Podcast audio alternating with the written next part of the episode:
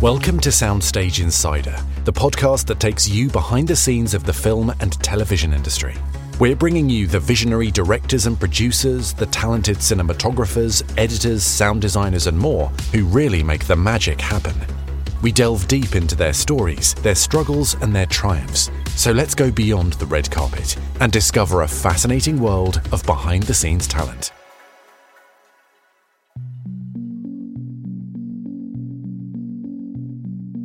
Hello, welcome to today's episode of Soundstage Insider.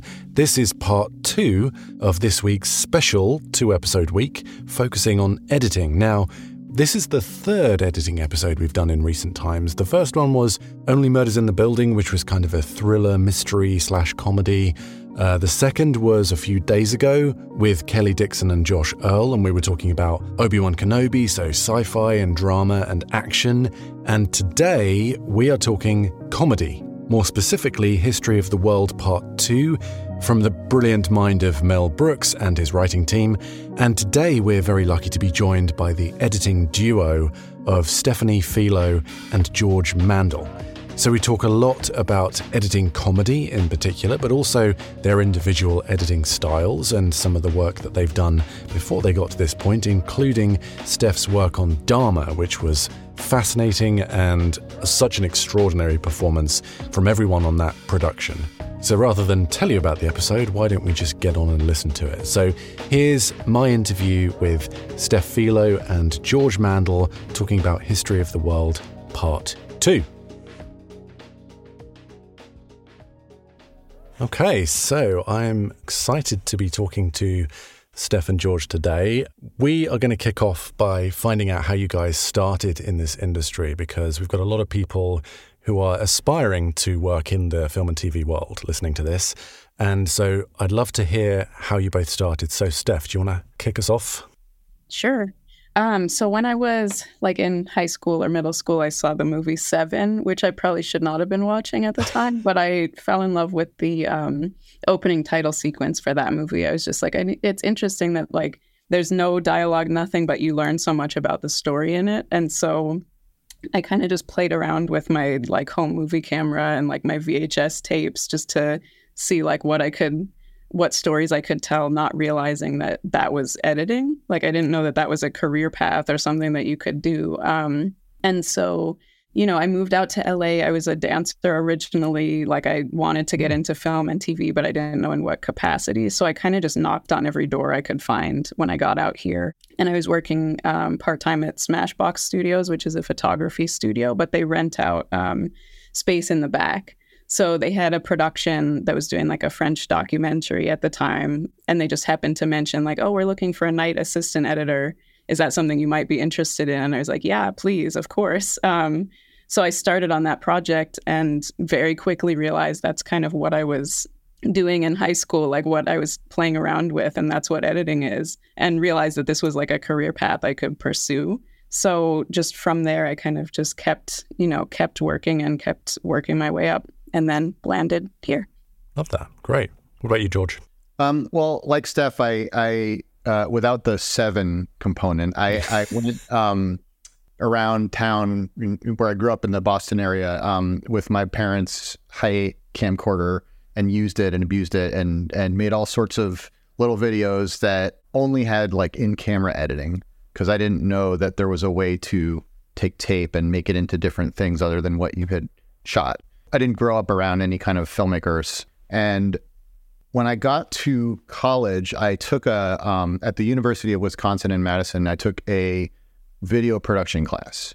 And in doing that, we were, we were given cameras. We were, we were told to, to uh, write scripts. We were told to, we were told to um, do everything. You know, it was just, it was just, here's, here's a video camera, go make something. And, you know, so we partnered up and, I made a couple uh, short films there, and on my my second short film, I decided that I wanted to do something experimental.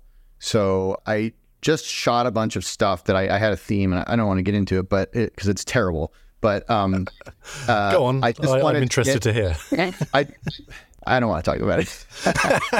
you know, we're like, hmm. It's like one of those like you know, if you think about like '90s coffee shop artwork. It's like the video equivalent of that. Gotcha. Yeah.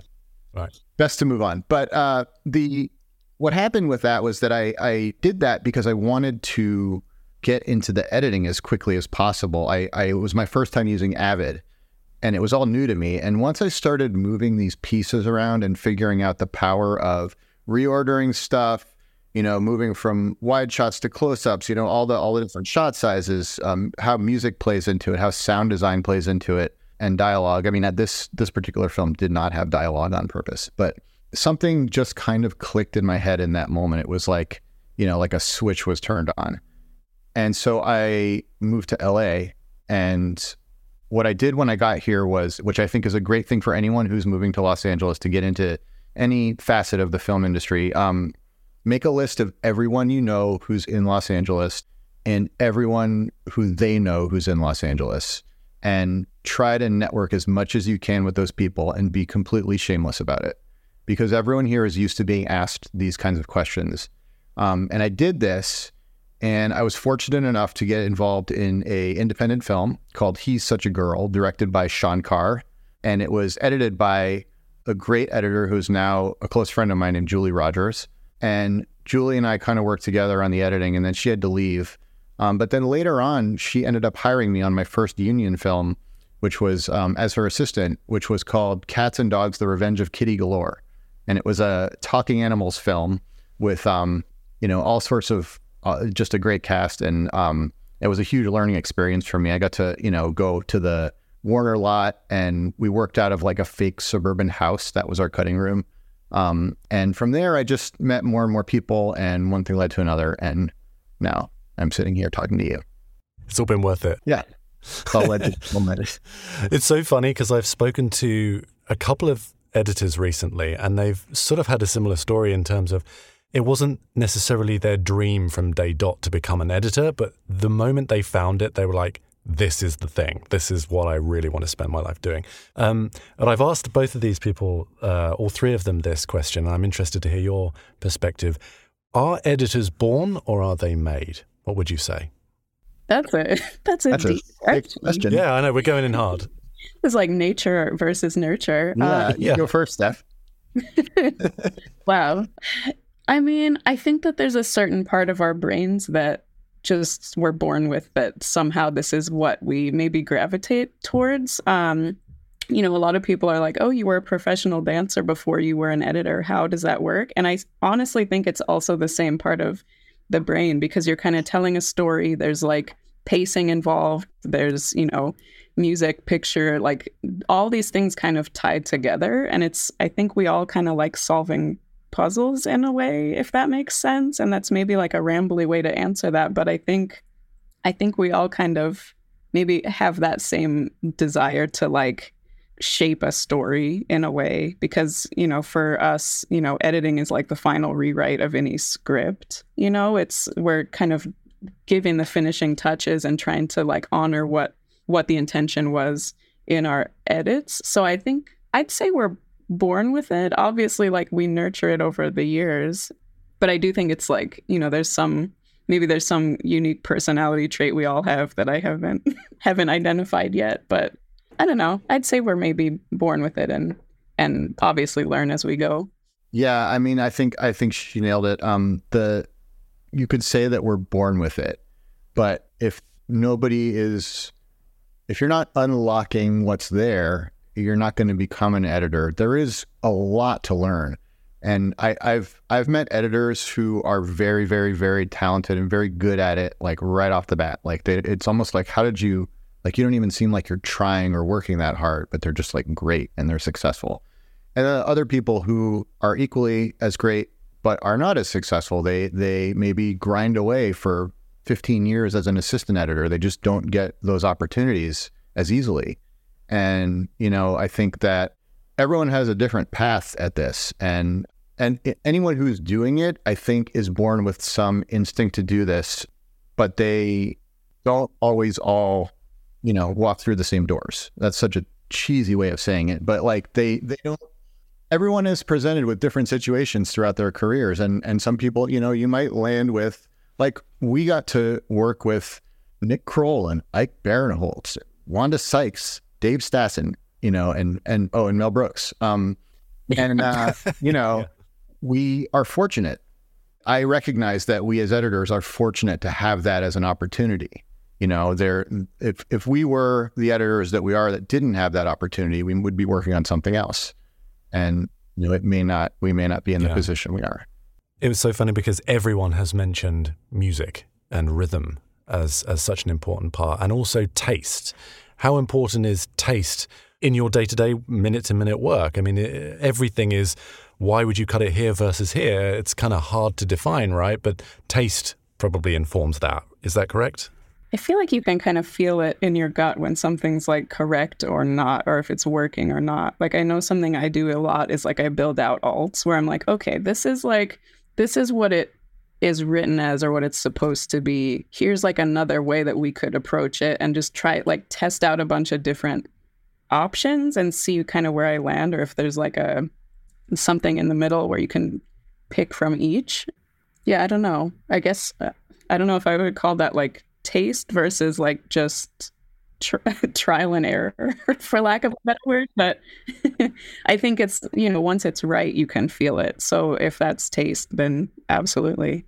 Do you think that's what gives your editing a personal style? Do you do you think you have a, a style to your editing, or would ten editors do the same thing if given the same um, footage? I mean, I think that's what's exciting about our job is that you know if George and I had the exact same dailies, we would probably cut something in totally different ways. Like it's kind of an exciting, exciting aspect of post, in my opinion.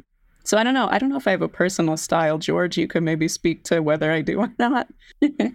but I feel like I think it's like important for us as editors to kind of be versatile and you can like see like, oh, this would be cut in this style. Let me try this out and see what what pieces you can you can kind of play with from there. Yeah, absolutely. And I mean, with, with this show in particular, we had so many formats and genres that we were parodying. You know, we had, you know, a housewives sketch. We had um, various fake commercials. You know, we had we had Amelia Earhart um, in a bar called the Bermuda Triangle. You know, talking about that. Um, you know, we had heavy improv, all Curb Your Enthusiasm. I mean, it was just, and we had musicals, big musical numbers, and so each one of those things required us to sort of like dig into different tastes and different uh, bits of our experience and um, and sort of harness those tools that we have to sort of treat the sketch with whatever it needed. So we had to be we had to be pretty versatile in that way, and it was a lot of listening to the you know, you know, listening to what the footage felt like it needed when we got it. Particularly with with heavy improv, you know, you get these these scripts, and you read the script and you laugh and you go, "This is going to be great," and then you learn that like you know, Josh Gad's going to be Shakespeare. And you're like, oh my God, that's going to be great.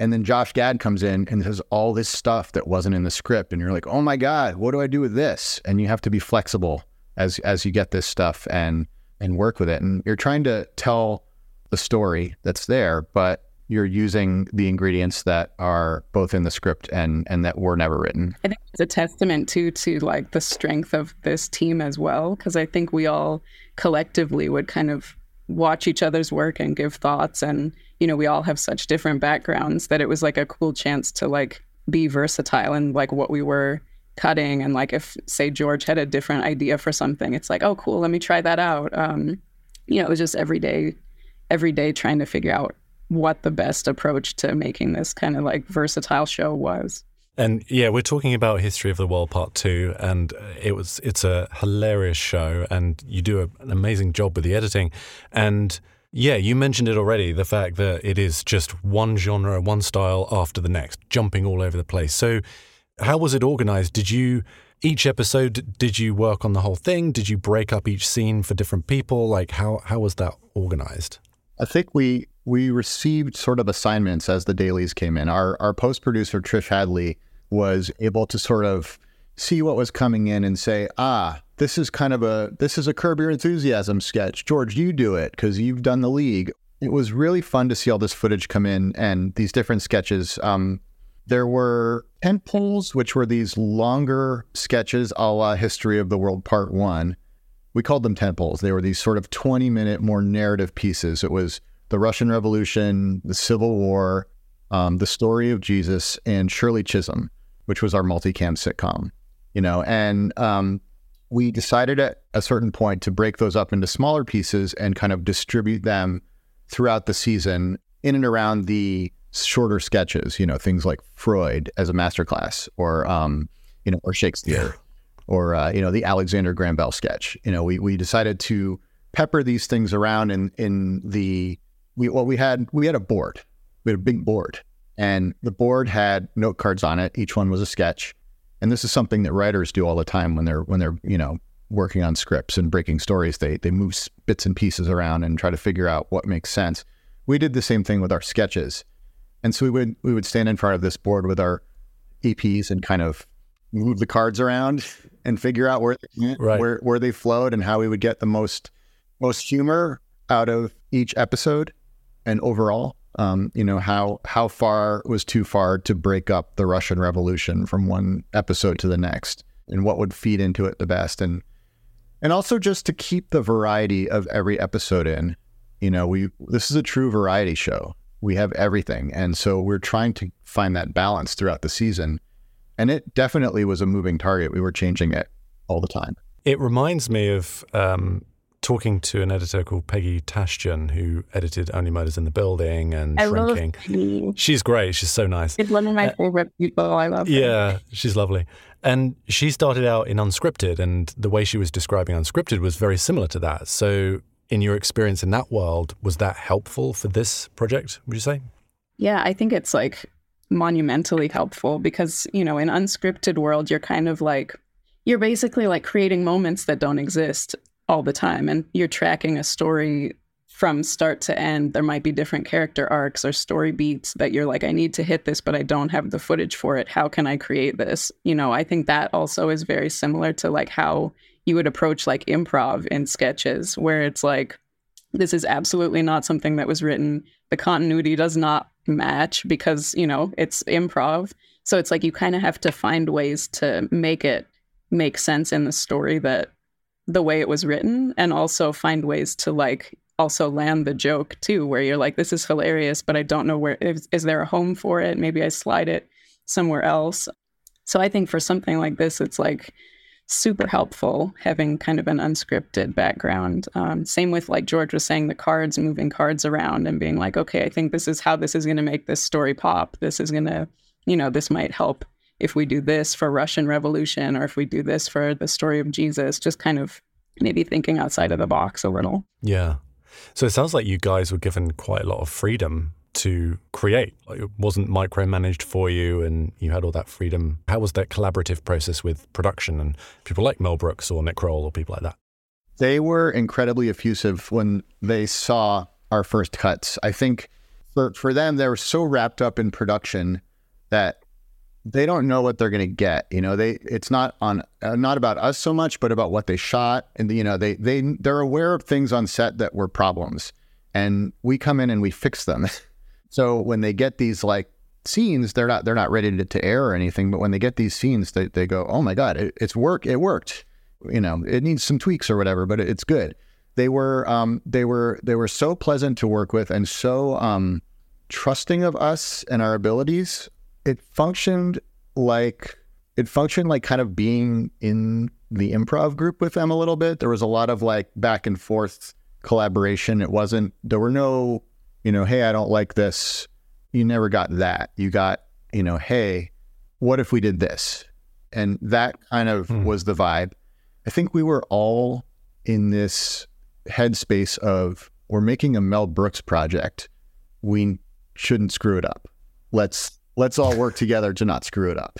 And so so that was that was really really cool. I mean, um, all the all the EPs were were were so wonderful to work with. You know, Nick Kroll, Ike Barinholtz, Wanda Sykes, and David Stassen. They you know they were they were so um, they were just so lovely. I don't know. Yeah, and something also that was so cool is like they're all from such different styles of comedy. I feel like so it was almost like you know, there's when I think back to like the Freud sketch, for example, there's so many versions of it where it's like, okay, this is my version. Here's like when I worked with Wanda, like here's a version of it. Here's like an Ike version. So there were so many different like passes at it to find like the final kind of cohesive thing that made everybody you know, it like appealed to all the different styles. And I think that kind of happened with all of our sketches. It was like a cool way to just be like, okay, here's like, here's a different way to approach this that's like also really hilarious. You know, like all of the versions were just cool because, you know, they, the takes, every take was just hilarious. So it was a really cool experience in that sense. Well, speaking to that, and this is probably really hard to define for you guys because, you know, you do what you do, but specifically editing comedy, are there conventions for that?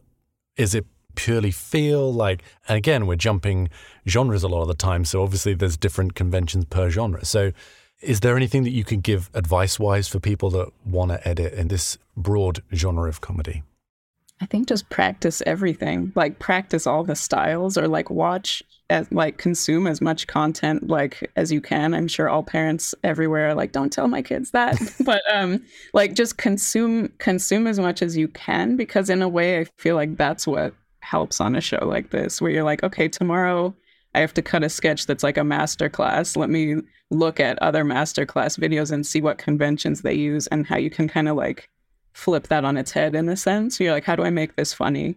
So I'd say for like a variety show, it's almost like figure out what all these different styles are and how you can like it's like the element of surprise, like flip a switch in a sense to make it comedic.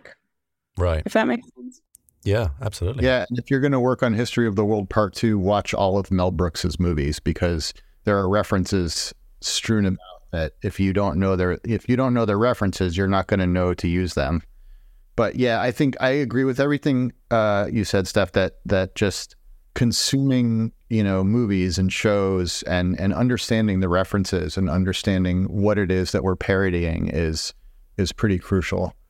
I also think that like when you're turning it on its head, what is making you laugh? You know, what is the thing that's making you laugh while you're doing it? I, I don't know if you do this stuff, but I when I have heavy improv, I actually will like make little notes about what jokes I like and like on my first watch so that when I've watched it 50 times, I can go back and remember, oh, yeah, that was the one that made me laugh the hardest when I first watched it. That's an important step for me, at least. Um, I don't know. Yeah. I do that too, but I, I, um, what I end up doing is like I make a select sequence, and then like the ones that make me laugh the most, I like like my LMAO improvs, I'll put like two or three levels higher and like kind of almost like like um, gauge which which things are the funniest by like just what what video track I have it on, which is also that's probably the nerdiest thing ever. But I'm like, here's my here's my select. Wait, okay. Follow up question: Do you name your tracks LMAO? No, I probably should, but I um I just I think I just have been doing it for so long. I'm like, here's my this is my the one that's higher up is better. yeah, I do. I do something similar yeah. with my selects too, but I also like I don't know. Sometimes there's so much stuff, and sometimes I like to just watch, and I don't want to touch the computer while I'm watching. I just want to watch and like just take it in. Eh, maybe at the most I'll like press the locator button, but I yeah. don't want to start like cutting and moving while I'm watching. I know in acting that they often say in comedy that the more you play it as earnestly as possible, the funnier it is because the make it makes it more ludicrous. Is there a similar thing in editing that you play it really straight and then the ludicrousness of the situation makes it funnier rather than trying to play for the laugh? Yes, absolutely. I mean, I personally, and it, it depends on what you're making, I find that the funniest comedy comes from the most grounded situations. So if you can find real characters and relate to them and then something insane happens, that's going to make you laugh more than if they are like a cartoon. Yeah. um, because because those are those are the moments that we remember in comedy. You know, it's it's it's those situations. Um, uh, you know, History of the World Part Two.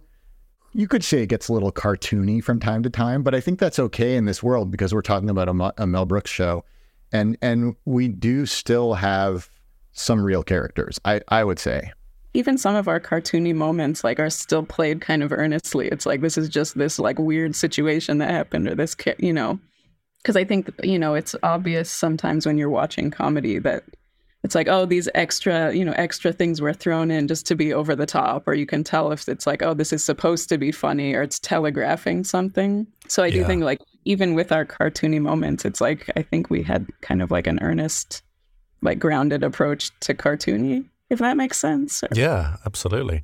Do you have to be careful like how much you review something so that you still find it funny because you know if you hear a joke three times it starts to like not be funny anymore right so are you very careful about that? On a show like this something that's helpful is like we're getting dailies constantly. So it's like we cut something we have kind of our editor's cut of of it and then we're automatically into something else. It's almost like you have a little bit of time like breathing room between the editor's cut and when you come back to it for notes. So it's like you're looking at it again with fresh eyes. Right. Yeah.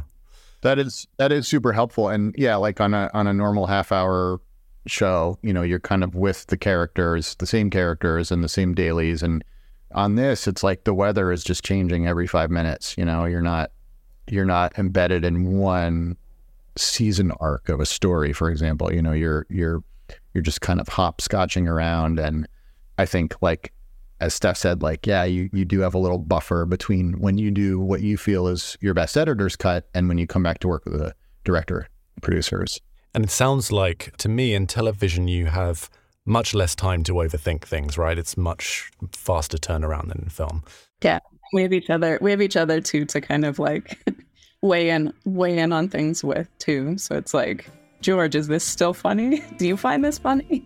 Is this new piece working? so it's like we can at least, you know, lean on each other a little bit.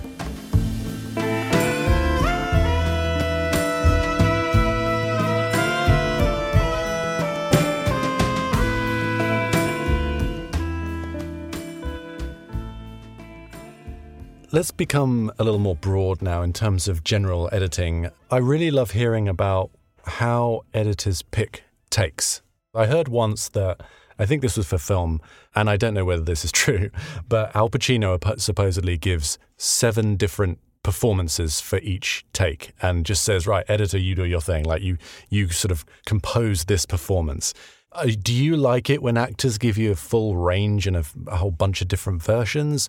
Or, or what are the criteria? Is it purely feel when you're picking something? Or what is your process when selecting from multiple takes?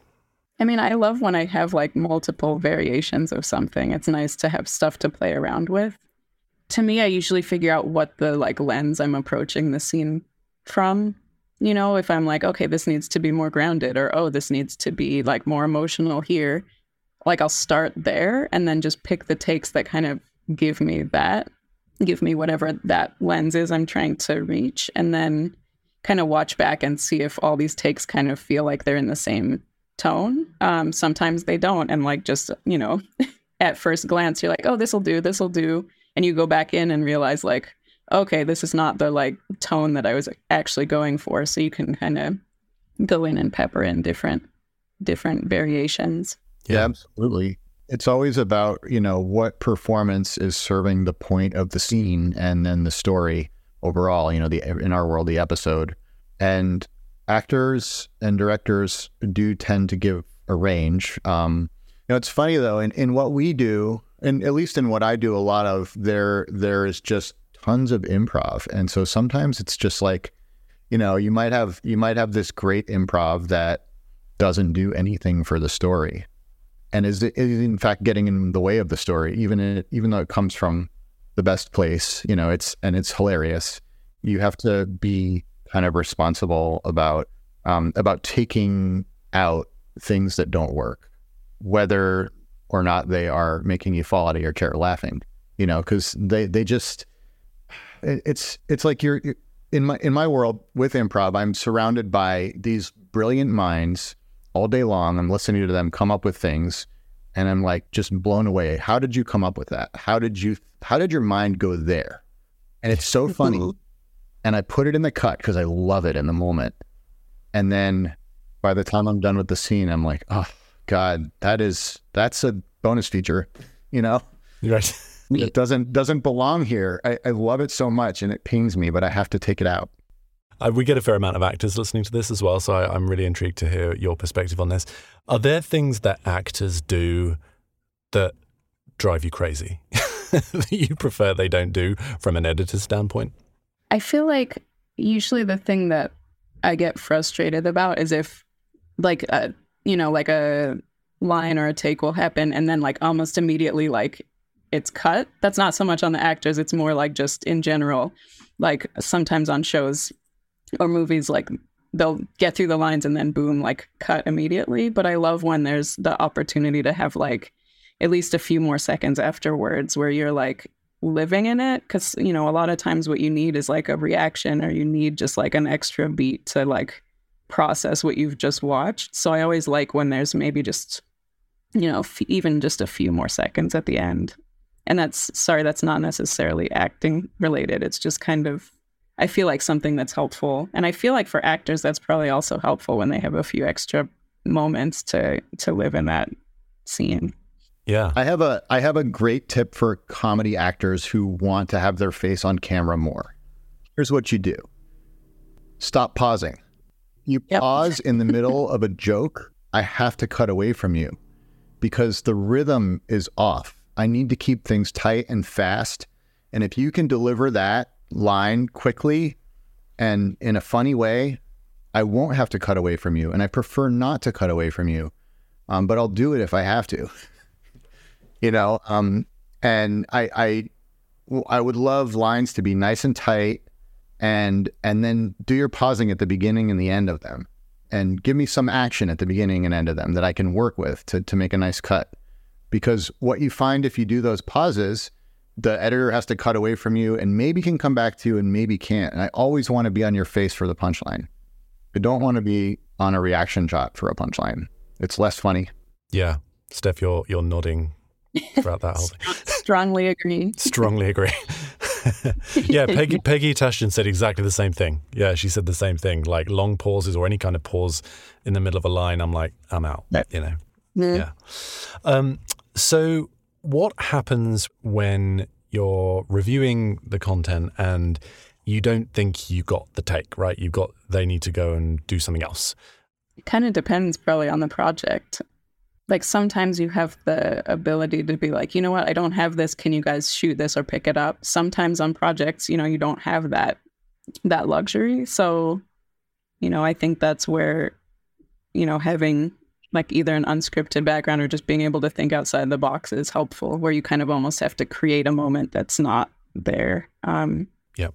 And to me, you know, going back to what I said before, like that's kind of where having extra beats at the end of of scenes, you know, is helpful because sometimes you need to cut away to someone or you need to try to like build out a longer pause or build out something to make the joke land or to make the scene land. So Yeah, I, I definitely agree that it's project to project. You know, on, on a feature shoot, you tend to have pickups built into your budget and you can rely on that at a certain point, you know, uh, you know, barring it's, you know, with an Al Pacino or something like that in the scene.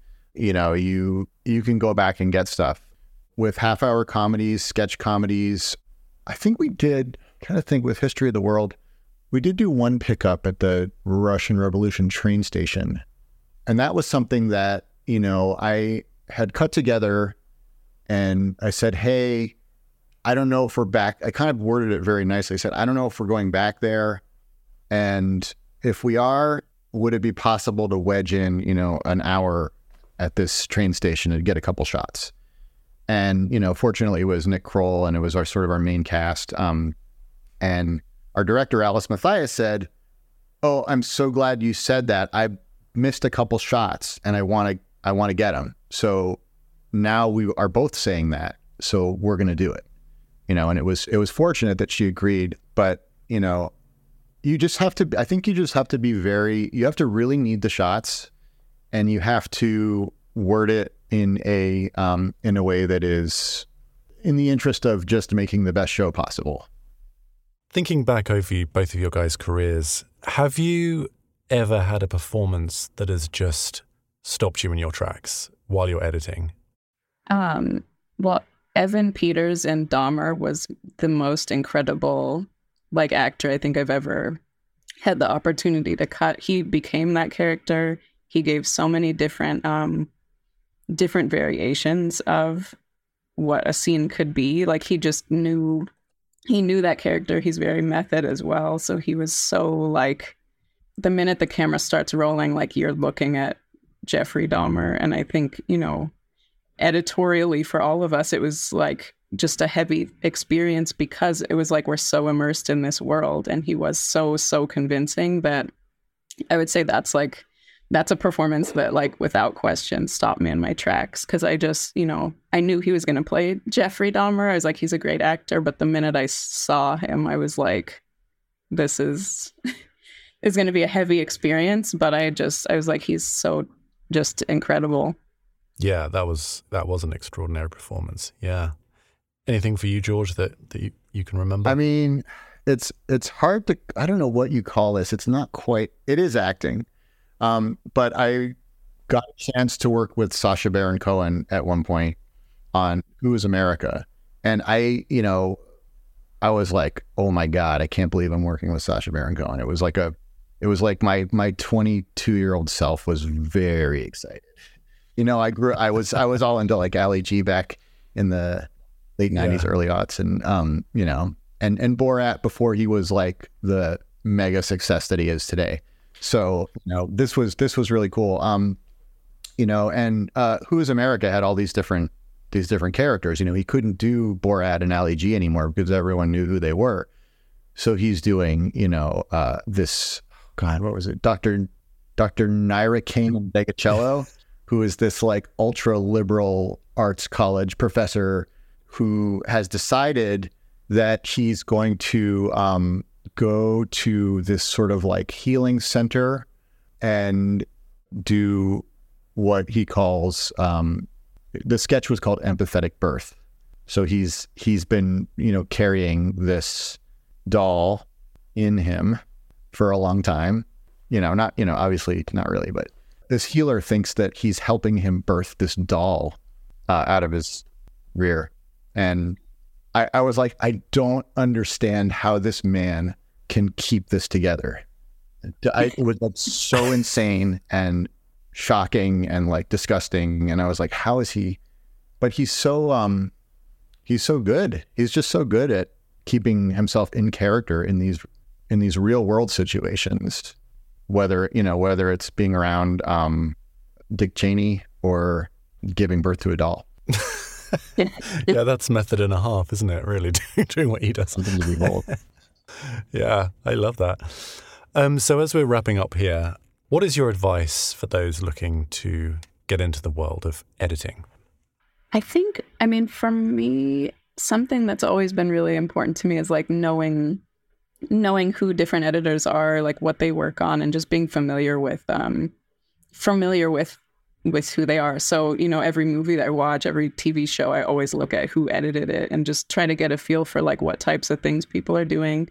You know, sometimes trying to reach out to them on social media, which sounds, you know, sounds absurd, but some of my like best friends that I've made have been just, you know, editors that I've loved their work and like followed them on Instagram or something. Um, so I would say just, you know, don't be afraid to like kind of shoot your shot, I guess. Just, you know, don't be afraid to reach out to other editors. I think, you know, I may be biased, but I think all of us are usually pretty nice and like excited to meet other editors and like nerd out about editing. So I would say just, you know, anyone interested in the field, maybe just don't be afraid to reach out to reach out to people who whose work you like or who might be able to kind of give you advice on how to get get in that path. Yeah, love that. What about you, George? Well, all of that. Also, um, I think editors tend to get sort of shoehorned into a category of what they can and can't do, right? And it's it's kind of a double edged sword because you want to be the person that like Nick Kroll goes to for his sketch show, but by doing that, I mean, Steph, you don't count because you're you're doing this already. But like by doing that, you might alienate yourself from you know a doing like The Bear or doing a Star Trek or something. So, what I would say to to young editors looking to get into it is to figure out like your top two or three genres and formats, you know, feature film, sci-fi, you know, housewives reality show, whatever it is. Find your two or three things that you think are like the things that you gravitate towards that you would like to work in and try to meet as many editors in those genres as you can and just keep cutting. Like, even if you're an assistant or an apprentice or a post PA, find things to cut. You have to keep cutting, even when it's like not your current job. Because you will get your shot. And when you do, you don't want to be rusty. You want to be able to like hit grand slams, you know, and that's how you get noticed. And that's how, that's how people will eventually hire you to be an editor. You know, I have found myself in comedy and I love it. I, I do think I'd like to try some other stuff and I've done some other stuff, but not that much. I think I've, I've really sort of like planted my flag in the world of comedy television. But I will say for those that that feel like they would like to get into comedy television, it's a fun place to work. It's really fun, and you get to work with like really great people, and you get to laugh all day. Um, at Steph, I don't think I could cut Dahmer because I don't think I could like watch that footage all day. Yeah, I don't know how you do it. Yeah, it was an experience, but I mean, you'll also notice like I bookended Dahmer with two comedies. so, you know, like I needed to bounce back and forth. Otherwise, you know, I don't think that's another thing as editors that I don't think people talk about enough is like we spend so many hours a day with this footage. You know, it's like you just have to be working on something that you care about and also something that, you know, like George was saying, like it's it's easy to get stuck in one one thing or another, but it's it's good to be able to just, you know, you know what you like, you know what stories you want to tell and just you know keep pushing to pushing to tell them. I know we got to wrap this, but are you are you going home at night dreaming of these edits? This footage is, is do you have to really like somehow like separate? I had to like I had to yeah I had to create like a separation because I like for a long time I was like I would go home just like look at reread emails or just like think through stuff and I had to like take my work email off of my phone and like I was like I'm just like when I go home, I need to try to separate, but it's hard. Yeah, this this yeah. actually ties into another thing I would like to say to young editors, which is take care of your bodies. It's so hard yeah. on bodies to sit in these chairs all day long, and when you're in the thick of it, you're you're in the flow, and you're not thinking about how long it's been since you sat down. That's when you start like kind of jacking yourself. You know, I, I have a friend who just threw out his back. I have thrown out my back.